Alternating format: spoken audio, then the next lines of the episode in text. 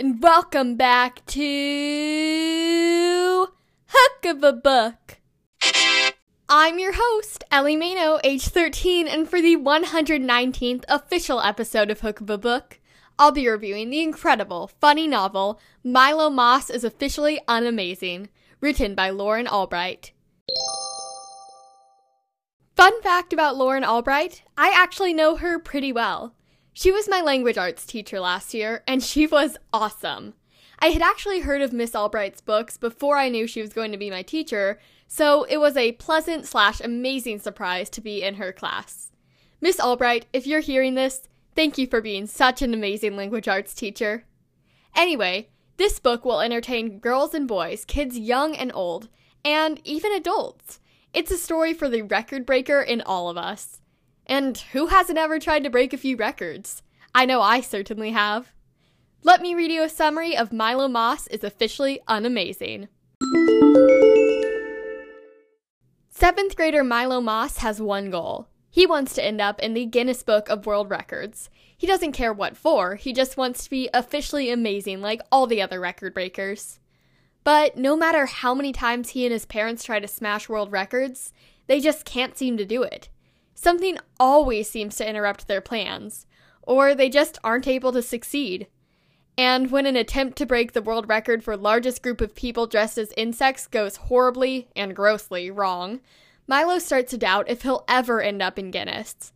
Nobody else seems to understand Milo's drive to break records, not even his best friend Jesse, who also happens to be his nephew. Yeah, it's pretty complicated. Milo might have told Jesse that he did break a world record, and he has to figure out whether to come clean or keep up the charade. And school is school. Milo is forced to work with his number one enemy, Brandon, on a project. It seems like things can't get worse than that. But when Jesse discovers the truth about Milo's record breaking attempt, he may end up humiliating Milo at school as payback for Milo's lies. And that's when Milo starts to realize that Brandon may end up helping him rather than hurting him, after all. Milo has to redeem himself. He has to be declared officially amazing. But it seems he's all out of ideas. He can't miss any more days of school. He can't try to fake a certificate. It didn't work when he tried. And it seems that the universe almost doesn't want him to break a record.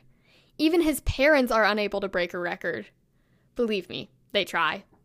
But with the help of Brandon, Milo may have one last shot, one last chance to become officially amazing.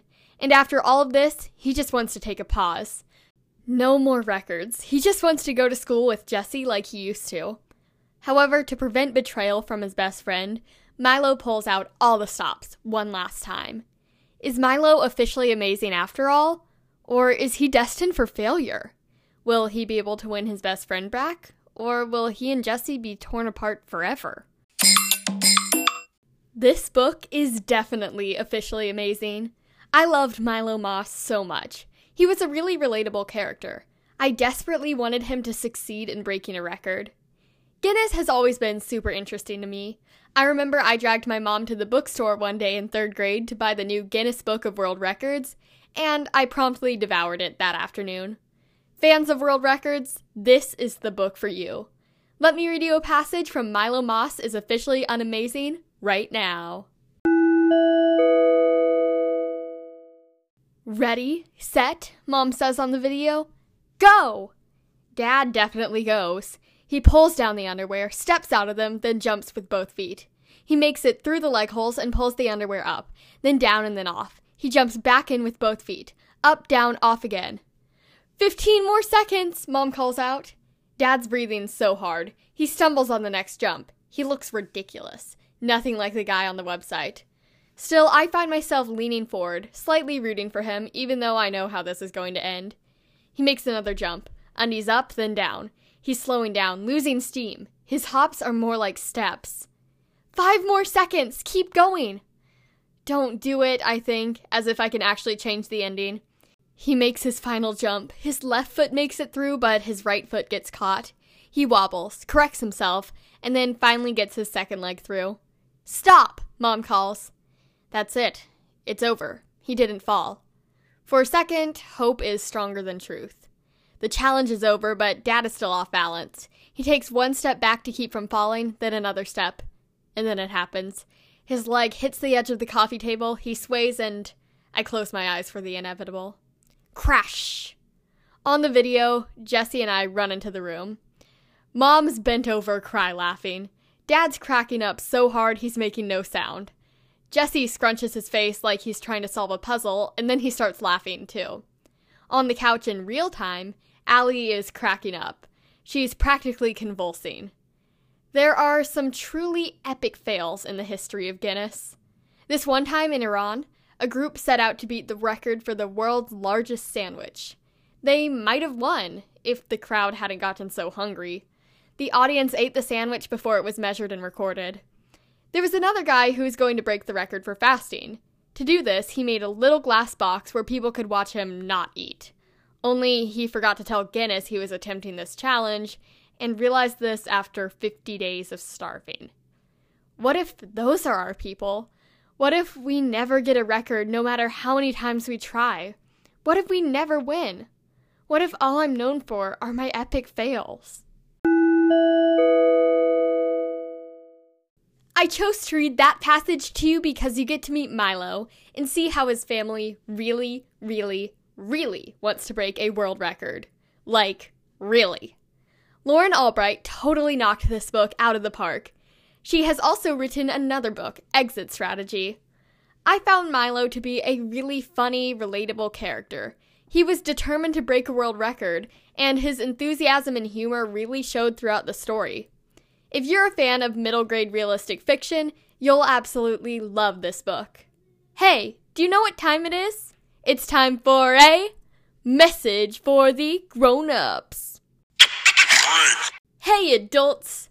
So, in Milo Moss is officially unamazing, there is nothing inappropriate at all.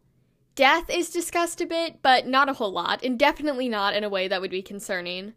Overall, Milo Moss is a delightful book for kids ages 9 to 13.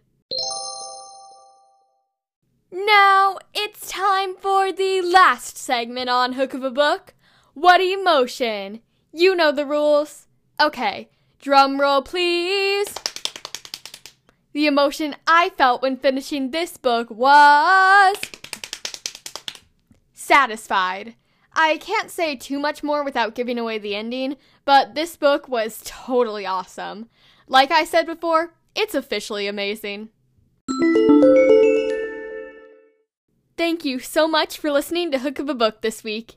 If you have a book you want me to review on the show, you can email me at hookofabookpodcast at gmail.com.